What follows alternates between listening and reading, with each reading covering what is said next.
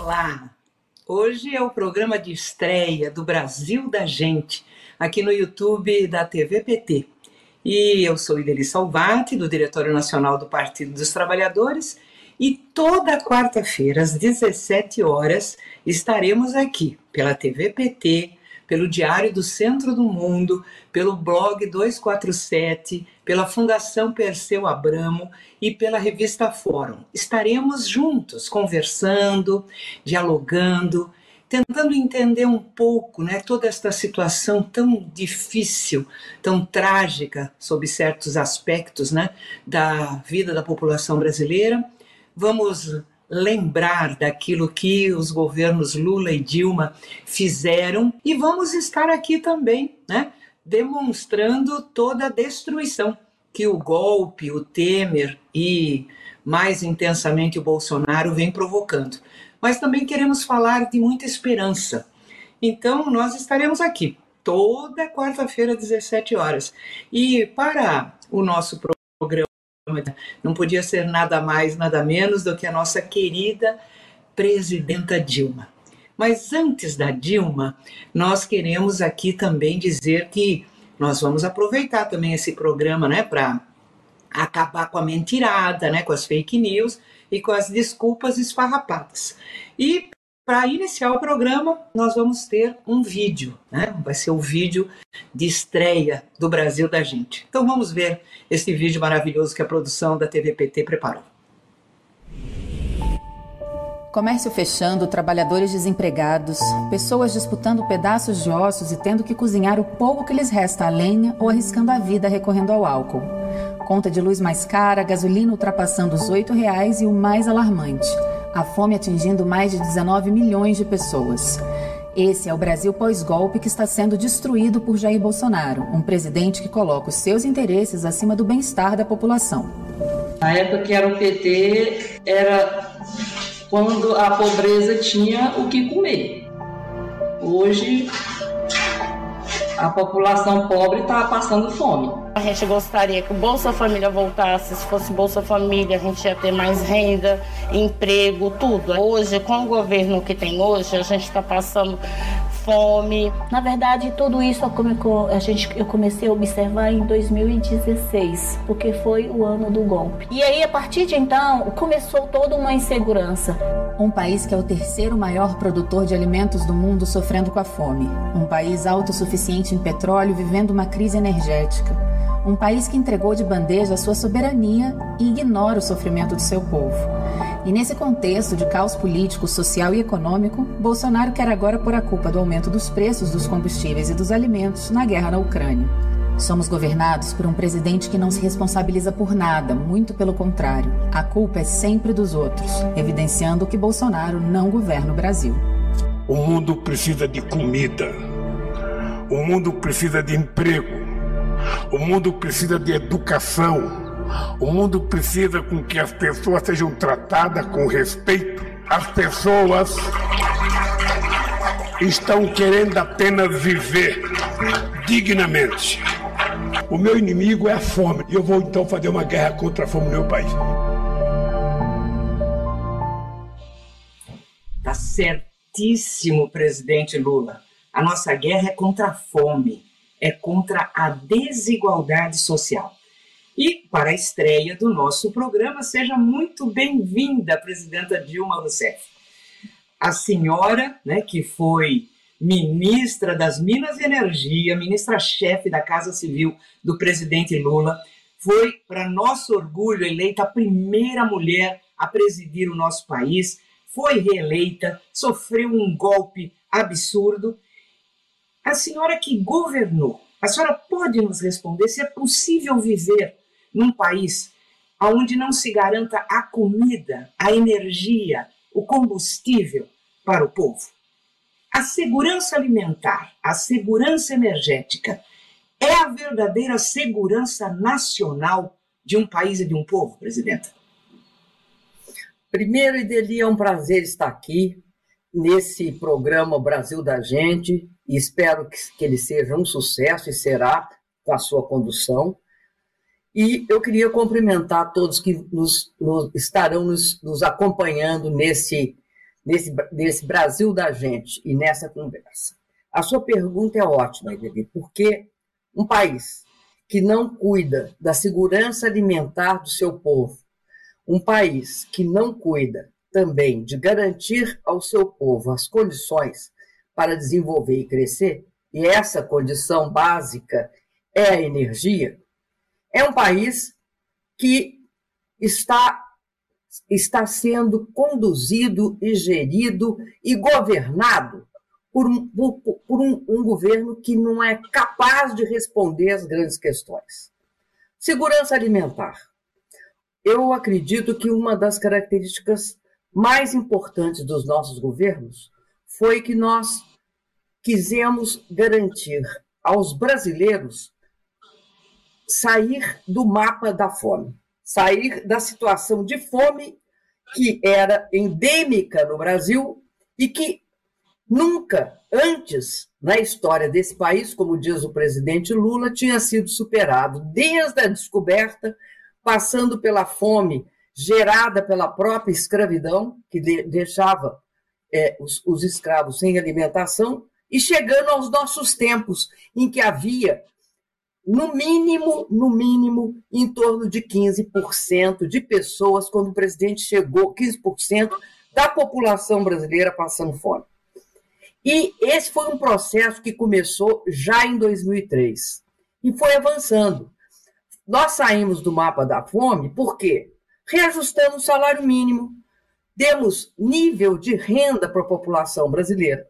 Nós saímos do mapa da fome porque tivemos uma preocupação muito grande com os produtores da agricultura familiar, que respondem por 70% da produção. Além do agronegócio, nós demos importância estratégica para a agricultura familiar.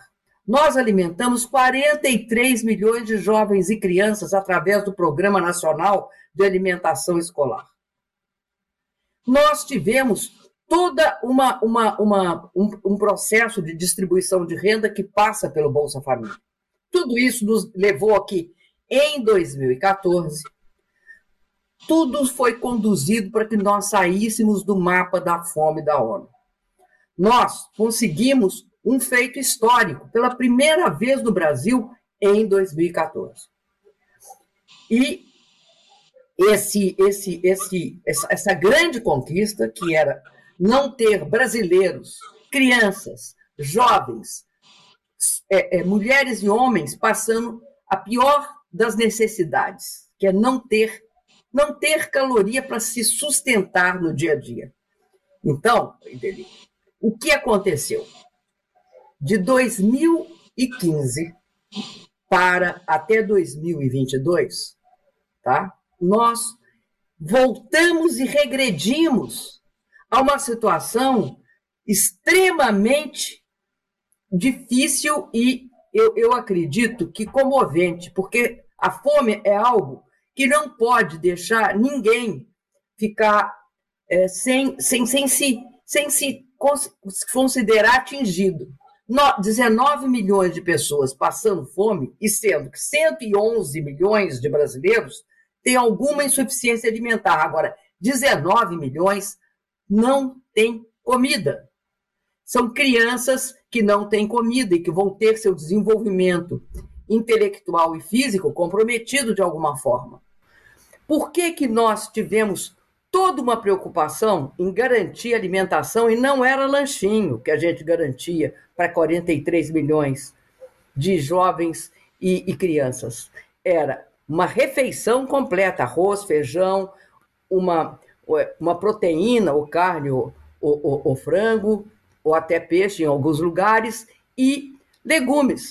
Então, era balanceado, era algo fundamental para o desenvolvimento dessas crianças. Segurança alimentar é isso, mas é também garantir uma outra coisa. Quando acontece uma guerra no mundo, se você não tiver estoques estratégicos de alimentos para poder garantir para toda a população brasileira, e aí não é só para criança e jovem, que não haja desabastecimento ou que não haja explosões de preço como nós estamos assistindo. Nós estamos assistindo uma situação que eu considero terrível, que é a cesta básica está explodindo. Então, não temos segurança alimentar. E isso é uma questão de segurança nacional, porque afeta a vida das pessoas. A nossa maior riqueza são os nossos habitantes, é cada um de nós. A segunda questão é a questão dos combustíveis.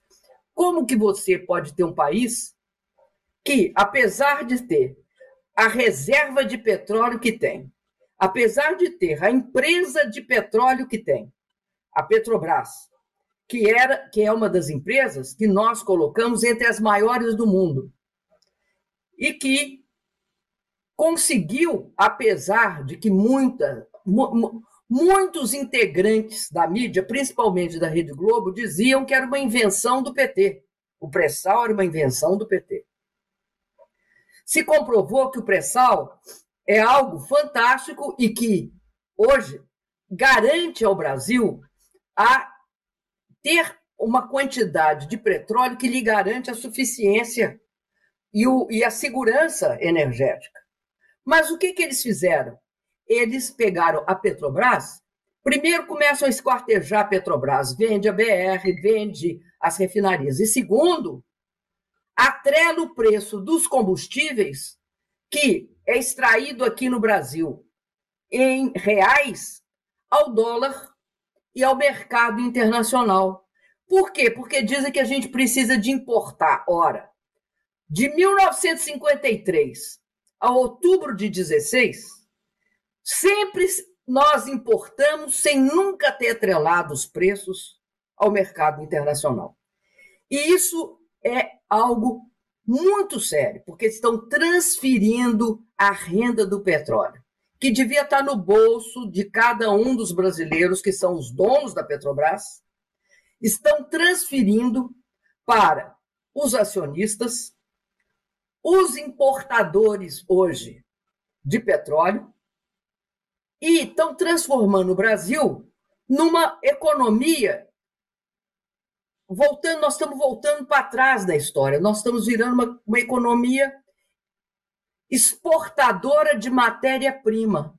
Nós exportamos petróleo bruto e importamos o petróleo o petróleo já transformado com agregação de valor, o combustível. Por quê? A gente exporta óleo pesado, óleo, óleo bruto. E importa o quê? Nós importamos GLP, nós importamos óleo diesel, nós importamos gasolina, nós importamos querosene de aviação. Então, é uma situação que não tem explicação. Nós, nós voltamos à fase colonial do Brasil. Antes era né, a, a, a cana-de-açúcar, antes foi o, o, o, o café, agora é o petróleo. Então, essa situação é uma situação criminosa com o Brasil. Criminosa. Por quê? Porque tira do país as duas, vamos dizer, os dois pilares da segurança de uma nação. É o atestado de incompetência desse governo, que é, que é um governo que gosta muito de fingir que não é responsável por governar. Se não é responsável por governar, o que ele faz no Palácio do Planalto? Não, não entendo como ele não tem responsabilidade. É, é, é absolutamente incompreensível. Ele pensa que o povo é tolo. É isso, presidenta. E acho que a senhora pegou na veia. É criminoso. É criminoso. Porque rouba, tira as duas energias: a energia do povo e a energia da economia. Né? Mas, mas, presidenta, nós vamos desenhar um pouco mais, um pouquinho mais. Porque a senhora já citou várias coisas, né? É, nós tínhamos como prioridade a alimentação. Nós vamos começar desenhando um pouquinho melhor a alimentação. E nós vamos ouvir o povo, presidenta, né? A equipe aí da TVPT saiu na rua para entrevistar. Então nós vamos ouvir o povo e depois eu quero que a senhora aprofunde algumas questões a mais da segurança alimentar. Então vamos lá, vamos ouvir a população que está furiosa. 2016 estava excelente, né? Hoje está horrível, né? Hoje realmente os preços estão tá muito altos. O básico ficou muito caro. Hoje em dia o básico não é não é mais pra gente, né? A gente tem que escolher um mínimo mesmo. Outros com, tu come ovo, tu não come nada. Aí sente falta no leite, que também tá um absurdo, nas verduras, tá um absurdo. Daqui a um dia nem um pobre come mais. Carne, muito menos. Não dá conta de comer a cenoura nem um tomate, imagina carne. A de 2016 para cá, a situação piorou demais mesmo, bastante mesmo. Em relação, né, que em 2016 as coisas eram bem mais baratas, agora está muito caro, mas muito caro mesmo e sem controle. Todo mundo vende do preço que quer, não tem uma regra, não tem nada, o governo não, não, não, não congela nem nada, não diz nada, cada um vende do jeito que quer, não tem problema nenhum. Aí você fica caçando do mercado Ontem mesmo a coxa, sobre coxa estava R$ 7,90. Hoje eu já vim comprar, já está R$ 8,90. Já fui em três mercados, o mesmo preço. É isso aí, presidenta. O povo está, assim, numa situação terrível. E a senhora mesmo colocou, né, de forma muito clara. Nos governos do Lula e da senhora, a gente controlava a inflação, porque são os mais pobres que mais sofrem quando a inflação fica descontrolada. A gente, né, financiava a agricultura familiar. Então aí os números, né, crescentes do financiamento, comprava a produção, né, para merenda escolar, uh, para os hospitais, a questão do estoque. Imagina um país que é o terceiro maior produtor de alimento do mundo não tem estoque. Aí falta, sobe o preço. Como é que, como é que regula isso? Fecha a fábrica de fertilizante. O terceiro maior produtor de, de, de alimento fecha a fábrica de fertilizante da Petrobras. Então, presidenta, é duro, né? Tinha, tinha salário, tinha emprego, e, e hoje a gente está nessa situação. É, o, o, o pratinho do povo brasileiro já esteve mais cheio e mais seguro. Não é isso? É verdade, Edeli, pura verdade. E eu acho importante a gente lembrar é, porque quando nós saímos do mapa da fome da ONU, em 2014, é, a ONU reconheceu que tinha sido um esforço importantíssimo do governo brasileiro ao longo de todo o período que começa lá atrás, em 2003, no governo do presidente Lula, quando a gente decide incluir os pobres no orçamento. Foi essa decisão do presidente Lula lá atrás que vai num processo que dura durante todo o governo do presidente Lula e, e, e o meu primeiro mandato, permite que nós saiamos do mapa da fome da ONU. E a ONU é, é, atribui isso a alguns fatores. Eu não vou, eu não, não sou eu que falo isso. É a ONU. A que, que a ONU atribuía? A ONU atribuía a primeiro item, ampliação de renda. Integrava a ampliação de renda Tá? Primeiro, a valorização e o aumento real do salário mínimo em 72% entre 2003 e 2015. Segundo, dentro ainda da ampliação de renda, a formalização do trabalho. Nós tivemos várias, várias iniciativas para formalizar tra os trabalhadores, para que eles não tivessem trabalho precário para que não tivesse esse, o que aconteceu na reforma trabalhista, que é a precarização do trabalho. Através do quê? Primeiro, uma tributação diferenciada para pequena e média empresa. A criação do regime simplificado de registro do micro do, do, do microempresário. Uma coisa que eu tenho imenso orgulho dele, que você também deve lembrar, que é a garantia às trabalhadoras domésticas de todos os direitos constitucionais. Além disso, o acesso à aposentadoria rural e o próprio programa Bolsa Família. Isso integrava o aumento da renda. A segundo item que a ONU é, é, levantava como sendo fundamental para esse processo foi o aumento da produção da agricultura familiar. A agricultura familiar é responsa era responsável, ainda é bastante responsável, por 70% dos produtos que chegam na mesa da população. Na mesa, na nossa mesa. O que, que nós fizemos? Nós demos crédito para a agricultura familiar. Chegamos a garantir tá, algo como um, um, crédito, eu vou falar em dólar, porque senão a gente não tem noção, de 9,3 bilhões de dólares para a agricultura familiar. A eletrificação rural, vamos lembrar que nós conseguimos universalizar a luz elétrica na casa de cada, cada pessoa desse país, ou seja, principalmente nas zonas rurais e nas mais afastadas, dos, nas zonas quilombolas, nas, nos assentamentos de reforma agrária. Depois, as compras públicas, através do Programa Nacional de Compras de, de Alimentos, que era o PAA, que garantia que, a, a, que, que se comprasse 30%, no mínimo, do agricultor familiar para todas as atividades que o, o, o Estado brasileiro precisa de, de, de, é, é, de refeição, por exemplo, os presídios, enfim, todas as áreas. E depois, a expansão da alimentação nas escolas, aquilo que eu te falei, dos, de que 43 milhões de crianças.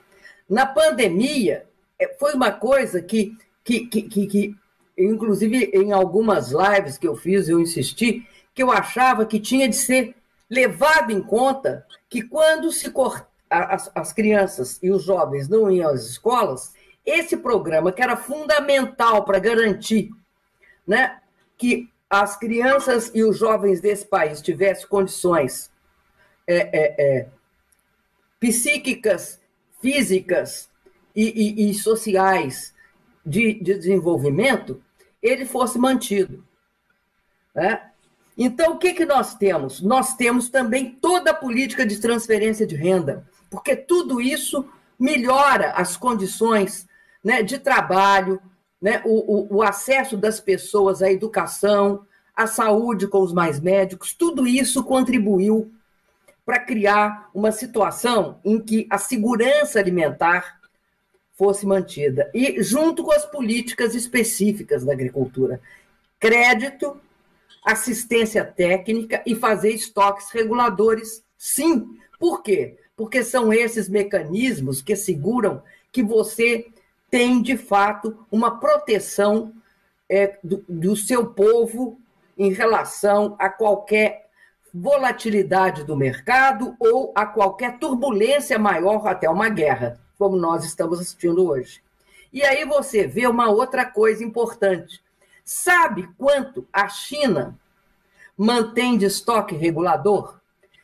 A China mantém algo como um ano e meio de estoque regulador para cada, para cada produto. Nós somos um país igual à música, nós somos abençoados por Deus, apesar dos dirigentes, né, como o atual, que, que, que, que abre, que diz que não tem responsabilidade pelo que acontece.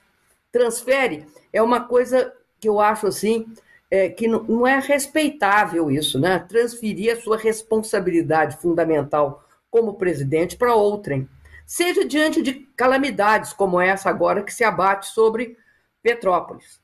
Mas não assumir a responsabilidade diante do seu povo é não cuidar da alimentação, é, é, é, é não ficar. Tinha de ficar sem dormir, sabendo que tem 19 milhões de pessoas sem alimento sabendo que as pessoas vão para a fila dos açougues procurando osso. Então, nós chegamos a, um, a uma situação, Dede, é, que, eu, que, eu, que eu reputo extremamente grave, porque se tem uma coisa que compromete a segurança nacional, o que, que, o que, que é a segurança nacional de um país? É a segurança da sua nação, é a segurança do que nós convencionamos chamar o nosso país, a nossa nação. Ora, o que, que integra essa nação? Em primeiro lugar, o povo. Em primeiro lugar. E não garantir a sobrevivência digna do povo é algo gravíssimo. Por isso, é, logo que o presidente Lula chegou ao governo, ele dizia: eu quero que as pessoas tenham três refeições, né? Que elas tomem café da manhã, almoçem e jantem. Era porque isso é simples? Não, é porque o Brasil está aquém, aquém do mínimo, como disse esse rapaz que foi entrevistado, está aquém do mínimo. Né? Nós estamos abaixo do básico. E é isso que é a segurança alimentar. E para ela, tem de, todos os nossos esforços têm que estar garantidos. Eu acho que tem uma luz no fim do túnel, sim. Porque agora né, há a possibilidade de haver uma disputa eleitoral em que quem entende do riscado vai participar. E é como você disse, tem Luiz no fim do túnel.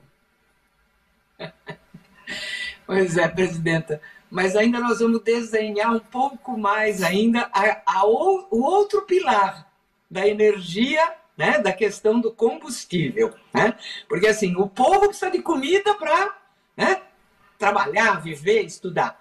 E a economia precisa de energia. Então, e a gente só ouve o povo reclamar do preço da gasolina e do, e do, e do botijão de gás. Então nós vamos ouvir primeiro ali o Fala Povo, né? Para depois a senhora detalhar um pouco mais aí a questão né, da, da segurança energética.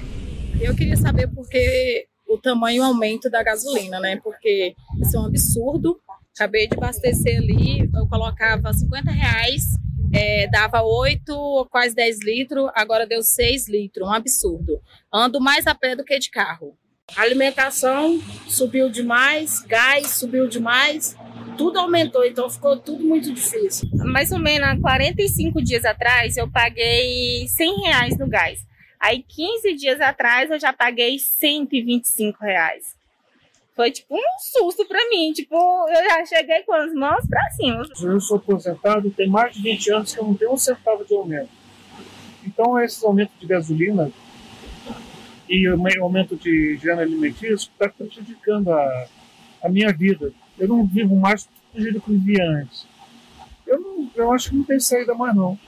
A saída é mudar o governo. Ter outro presidente, alguém que olhe mais para o povo. É isso aí, presidente. E a senhora já deu vários detalhes, né? A descoberta do pré-sal. O presidente Lula chamava de passaporte para o futuro.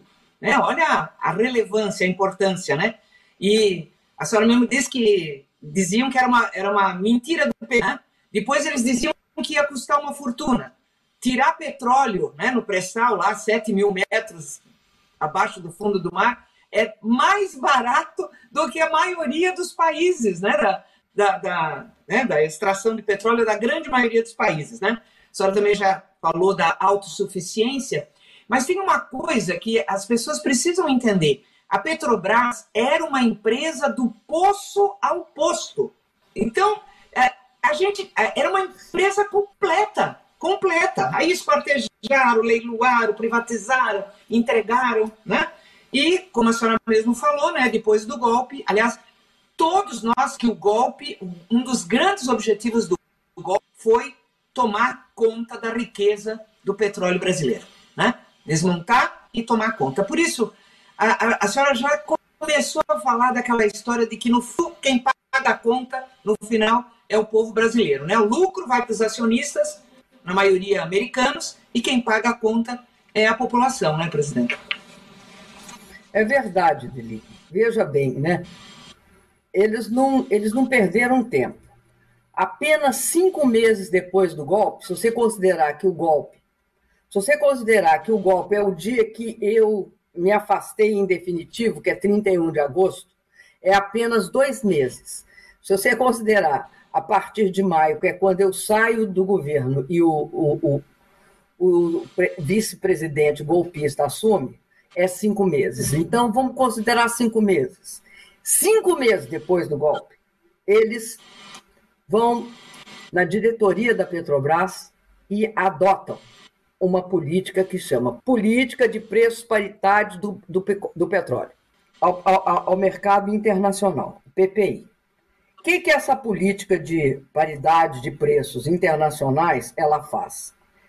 Ela atrela a variação de preços, ela cria uma variação de preços. Então, o preço do petróleo vai ser assim aqui no Brasil. do petróleo e dos combustíveis. Quando variar o preço lá fora, varia aqui dentro. Quando o dólar, inclusive dolarizaram, através disso, dolarizaram o preço do petróleo. Vocês lembram que lá na época do, na época do, do, do real, tinham proibido a dolarização, né? Mas no petróleo pode. Então, dolarizaram, porque é o seguinte: quando vincula ao mercado internacional, o preço em dólar dolariza. Então, ele vai sofrer variações tanto pelo mercado internacional quanto se o, o real variar em relação ao dólar. Se o real se desvalorizar, a, o, o preço de referência internacional. Então, o que que isso produz? Como é que eles fazem isso? Como é que eles calculam? Eles vão lá no exterior, tá? pega uma refinaria, geralmente é uma refinaria no Golfo, na parte americana do Golfo, e essa refinaria tem seu preço em dólar. Eles acrescentam mais. O custo de transporte para trazê-la de lá até aqui. As taxas portuárias, os seguros, a margem de lucro de todo esse pessoal, tanto da refinaria como de todos os itens da cadeia. Pega esse preço e este preço será sistematicamente o preço de referência e sempre que ele aumentar, eles aumentam o preço interno. Consequência disso, como os preços vão ficar muito altos aqui e vai ser atrativo trazer petróleo do exterior para cá. Então, vai aumentar o petróleo importado. Os combustíveis, principalmente, nós vamos importar combustíveis. Né? Nós vamos importar óleo diesel, nós vamos importar gasolina, nós vamos importar GLP. 30% do mercado, mais ou menos, foi transferido para esses importadores. Então a Petrobras perdeu 30% do mercado. No Brasil, nós reduzimos o processamento de petróleo, a transformação do petróleo bruto em combustível. Portanto, nós diminuímos a agregação de valor aqui dentro. Significa que nós estamos perdendo dinheiro, porque você vende o combustível mais caro do que você vende o petróleo bruto. Quem ganha?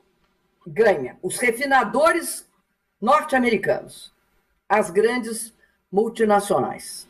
Os operadores, os grandes operadores de logísticos, traders, tudo que for distribuidor concorrente que existia aqui e que era minúsculo, ganha. Os produtores de etanol. Por quê? O etanol fica mais barato, petróleo, o, o, e, o, e o petróleo fica, a gasolina fica mais cara. Como você mistura etanol na gasolina, as pessoas tenderão necessariamente a reduzir a quantidade de gasolina derivada do petróleo e aumentar a quantidade de etanol. Isso significa o seguinte: que a inflação explode. Por que, que ela explode? Porque os preços nós deixamos de controlar, eles passam a ser função do mercado internacional e em dólar.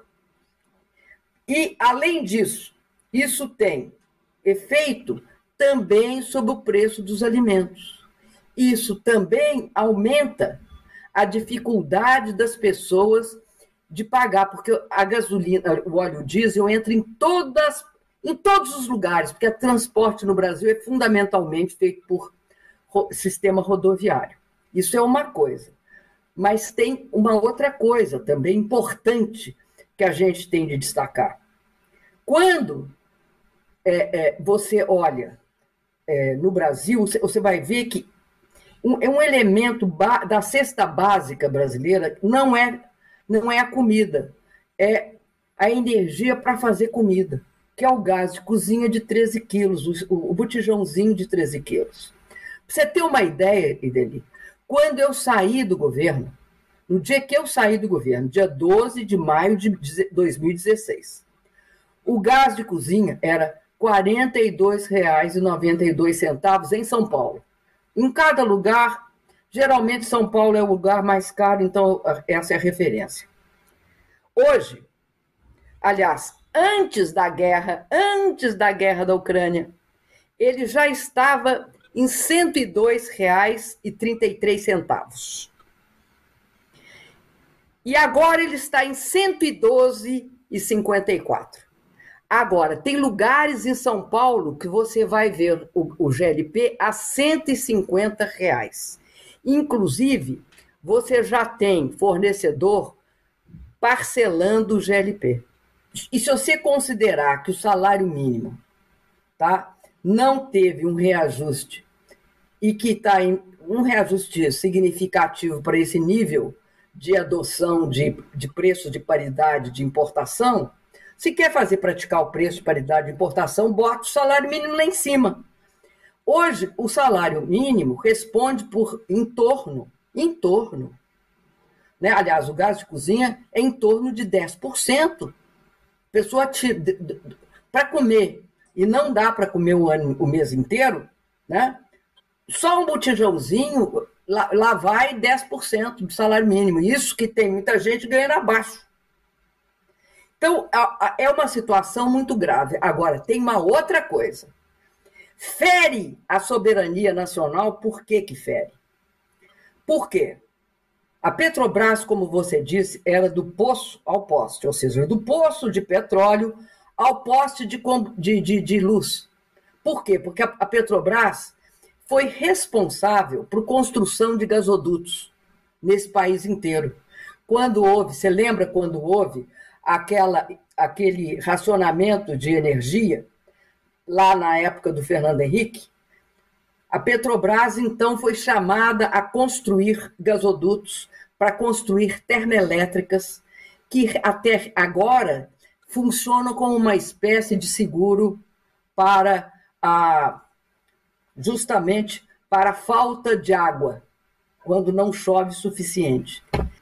Do poço ao poste é porque a Petrobras era uma empresa integrada, verticalmente integrada. E o que, que eles fizeram? Esquartejaram ela, cortaram pedaços. Que pedaços eles cortaram? Cortaram a BR distribuidora, que sinalizava os preços e não deixava se praticar preços abusivos no Brasil. Né? Ela entrava numa, na competição e não deixava essa competição é, é, derivar para a prática de preços abusivos e extorsivos. Além disso, a Petrobras, ela, nas suas refinarias, eles falam, por exemplo, ah, não tem refinaria suficiente. É, é mesmo o pessoal que falava que, não, que nós não seríamos capazes de extrair petróleo, que não tinha dinheiro para fazer petróleo, que a dívida da Petrobras é algo estarrecedor. Primeiro, não há um grande investidor na área de petróleo que investe com capital próprio. Todos investem com crédito, capital de terceiro, todos. Não tem um no mundo então, por que, que a Petrobras tinha dívida? Porque, ao contrário das empresas com, os, com as quais eles comparam a Petrobras, a Petrobras achou o pré-sal. E aí, quando ela usa o crédito e se endivida para explorar o pré-sal, ela está fazendo o quê? Ela está ganhando dinheiro. Tanto é assim, deles, para você ter uma ideia, a Petrobras, durante. Eles viviam dizendo que a Petrobras tinha quebrado a Petrobras durante os nossos governos, por exemplo, de 12 a 16, de 2012 a 2016, vamos pegar 2015, quando eles falavam que ela estava quebrada. A Petrobras tinha um caixa de 25 bilhões de dólares. No dia 31 de dezembro, chama-se saldo de caixa. É assim, é como se fosse você, no último dia de dezembro, você olha para trás e fala, mas eu tenho o que de dinheiro? ela tinha 25 bilhões. Então ela não estava quebrada.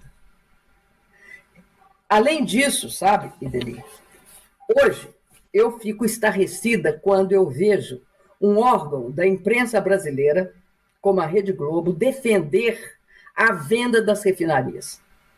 Num quadro internacional geopolítico com essa instabilidade no mundo, perder refinarias é perder a capacidade desse nosso país de conseguir manejar a segurança energética, a segurança de combustíveis e mais, não, não, não, não voltar para o ciclo exportador de commodities. Nós não, não podemos voltar a ser nem uma grande fazenda, nem uma grande mina, e tampouco podemos voltar a, a, a ser exportador de petróleo bruto. Isso é um crime contra o país. Isso é crime contra a soberania nacional. Então, não só essa prática de preços abusivos que está.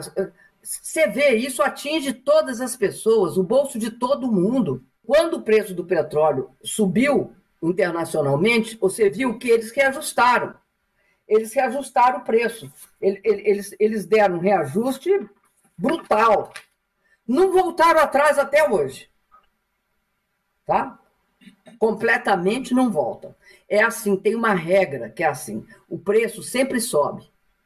Descer é muito difícil. Descer. Por isso, nós tínhamos, nós tínhamos uma prática que era assim. Quando sobe, nós não subimos. Quando desce, nós não descemos. Aí você mantém uma estabilidade. É óbvio que havia flutuações para cima e para baixo, mas a regra era essa. Por que isso? Porque é muito difícil você ver um reajuste para baixo dos preços. Tanto é assim que aconteceu uma coisa estarrecedora, se eu não me engano, em março de 2020. Sabe o que aconteceu? Pagava-se para que você comprasse o petróleo. Por que que pagava-se? Porque tinha se esgotado a capacidade de estocagem. Tá? E, a, e houve um confronto, é, houve um problema no OPEP, que é OPEP mais a Rússia, que tinha parado, pararam, vamos parar de segurar o preço, porque isso interessa aos produtores de petróleo do fracking americano. Então, houve uma, essa divergência, pararam. Quando pararam, o preço caiu, despencou. E despencou tanto, e além disso, por conta da pandemia, que o preço caiu, se, ou seja, chama-se preço negativo, porque você paga para, para que ele compre seu petróleo, porque ele vai estocar e você não tem o custo da estocagem. De uma certa forma, é o pagamento para estocar um petróleo que você não tem onde colocar. Não houve, ninguém saiu por aí reajustando negativamente o petróleo. Ninguém fez isso. Então, o que eu estou te dizendo é o seguinte: não tem porquê, de 1953 a, do, a outubro de 2016, a Petrobras sempre conseguiu prover o país, nunca teve desabastecimento e nunca atrelaram os preços ao mercado internacional. E nunca transferiram a renda do petróleo para fora do país. E isso é algo que eu acho fundamental que a gente tenha consciência. Não é necessário. E aí, eu quero concluir falando uma coisa. Eu acho um absurdo um presidente que é responsável pela nomeação da diretoria da Petrobras e que é responsável por indicação de parte do conselho, principalmente da presidência do conselho e da maioria dos seus integrantes, que ele tente transferir para a empresa essa responsabilidade. A responsabilidade não é dos funcionários da Petrobras. A responsabilidade por essa política de paridade de preço internacional, né, ela é do governo brasileiro, não é dos funcionários da Petrobras. Não são eles que são mal intencionados ou não leva em conta a economia popular. Quem não leva em conta a economia popular e quem não tem boa intenção em relação aos consumidores todos os 200 milhões, de 211 milhões de consumidores desse país é o governo Bolsonaro. Então, eu acho assim fantástico como um presidente, um presidente possa ir a público e transferir responsabilidades que é intrinsecamente dele para outrem. Eu acho que por trás dessa tentativa de demonizar a Petrobras tem o interesse escuso de privatizá-la, esquartejando-a. Já praticaram uma série de crimes contra o patrimônio público da Petrobras, principalmente. Eu, eu quero dar, dar um exemplo que eu acho gravíssimo. Eles privatizaram o sistema de dutos que a Petrobras investiu para que esse sistema existisse. Por um valor que em quatro anos, como a Petrobras tem de comprar os serviços dessa empresa que hoje fornece os, os dutos, ela, ela, você entende, devolve para o investidor o que recebeu e depois passa a dever todos os anos mais e mais. Então, nós estamos vivendo isso. Eu não vou entrar aqui hoje na questão da Eletrobras, que é gravíssima também. E que vai, essa sim coloca em risco forte, mas muito forte, é, o abastecimento de energia elétrica do país. Coloca em risco forte. E é gravíssima, porque nunca, em país nenhum, eu pelo menos não tenho conhecimento, exceto o Chile do Pinochet, a água foi privatizada nessa proporção. A água é outra, outra segurança é, nacional, ou seja, outro pilar da segurança nacional é o controle sobre a água. E a água da hidrelétrica, ela não pode ser privatizada, você não pode ficar vendendo hidrelétrica por aí. Principalmente o grosso das hidrelétricas brasileiras, porque o Brasil tem um pulmão a, a, de, de, de um grande pulmão elétrico energético, que são as hidrelétricas e justamente os reservatórios das hidrelétricas. E não se vende isso, não se, não se aliena isso. Isso, isso é riqueza, que isso integra o patrimônio nacional, não pode ser vendido. Então, é um crime contra o país também, esse também é um crime contra o país não garantir a comida, não, gar não garantir o combustível, não garantir a energia, elétrica, elétrica, não garantir a água é. Nós ainda garantimos, né, Ibelia? Nós ainda garantimos. É. Mas a senhora disse que tem Luiz no fim do túnel, é isso, presidenta?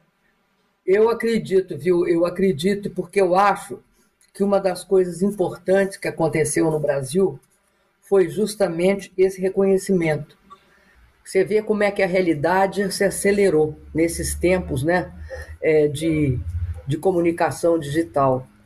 É, eu acredito que nós conseguimos, depois do, do golpe de 2016 e da prisão do Lula, nós conseguimos revelar tudo que havia de falso, de manipulado e de mal intencionado no golpe e na prisão do presidente Lula. E eu acredito também, sabe, Deli, que a presença de uma alternativa tão forte, tão experiente, como é o Luiz no fim do túnel, é, ele permitirá o Brasil se reconstruir. Então, é, e, e, e, e, permitirá por vários motivos. Um deles é devido à experiência inequívoca de gestão e, sobretudo, de responsabilidade que o, o, o, governo do PT teve, o presidente Lula teve, diante de toda a sua trajetória. Ele nunca transferiu para ninguém a responsabilidade. E eu acho que isso, num país que passa o tempo inteiro vendo a responsabilidade pelo combate à pandemia de Covid-19, pelo aumento do preço dos combustíveis, pelo aumento da inflação. Todas as responsabilidades sendo transferidas, quando não é transferida para a Petrobras, era transferida para os governadores. Eu não sei se você lembra o período em que se trans, transferiu toda a responsabilidade pelo combate e tudo que havia de problema para os governadores e para os prefeitos. Então, eu acho que essa transferência mostra uma, uma sabe, uma inapetência. Não consegue gerir. E como não consegue gerir, não veio para fazê-lo, atribui a outros a responsabilidade que é intrinsecamente dele, até porque só ele tem os mecanismos para impedir que, que a catástrofe ocorra. Então, eu acho gravíssimo e acho que essa diferença o nosso querido presidente Lula já demonstrou de sobra que tem. E também tem outra coisa, né? Essa responsabilidade que eu acho que ele sempre teve em relação ao povo mais pobre. Acho que é, a grande, a grande diferença é ter feito programas de redução da miséria, da pobreza, da fome, programas de aumento de renda, programas de acesso a serviços como educação, saúde, né? programa de, de, de proteção do meio ambiente. Tudo começava, sabe por quem? Pelos mais pobres, os que mais precisam. Tudo começava por aí.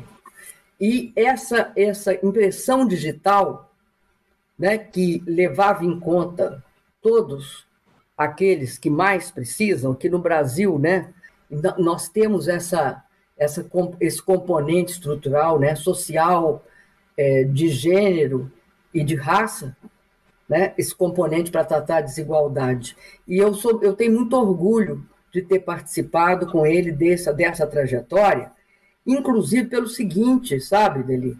Se você for olhar, né, nosso país, que tem uma maioria da população, como diz o IBGE, preta e parda, deu conquistas inequívocas né, para as mulheres, para os negros. Né? E isso eu acho que é uma coisa que distingue também.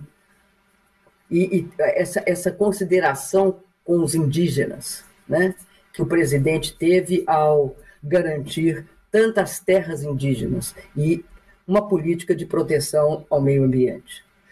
É isso, presidente. A senhora pode ter certeza que todos nós temos muito orgulho do presidente Lula e da presidenta Dilma, pelo que fizeram e que nós temos potencial de voltar a fazer. Muito, muito grata, presidenta Dilma. Foi, de novo, uma grande honra poder estar convivendo contigo, aprendendo muito.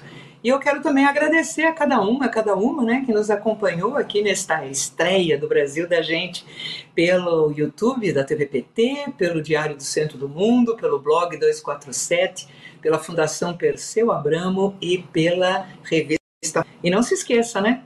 Vai ser toda quarta-feira. Então, quarta-feira que vem, 17 horas, esteja junto, venha conosco. Brasil da gente. Beijo no coração, Ideli. Um prazer te ver, um prazer estar aqui com todos aqueles homens e mulheres que vamos lutar esse ano para reconstruir esse país.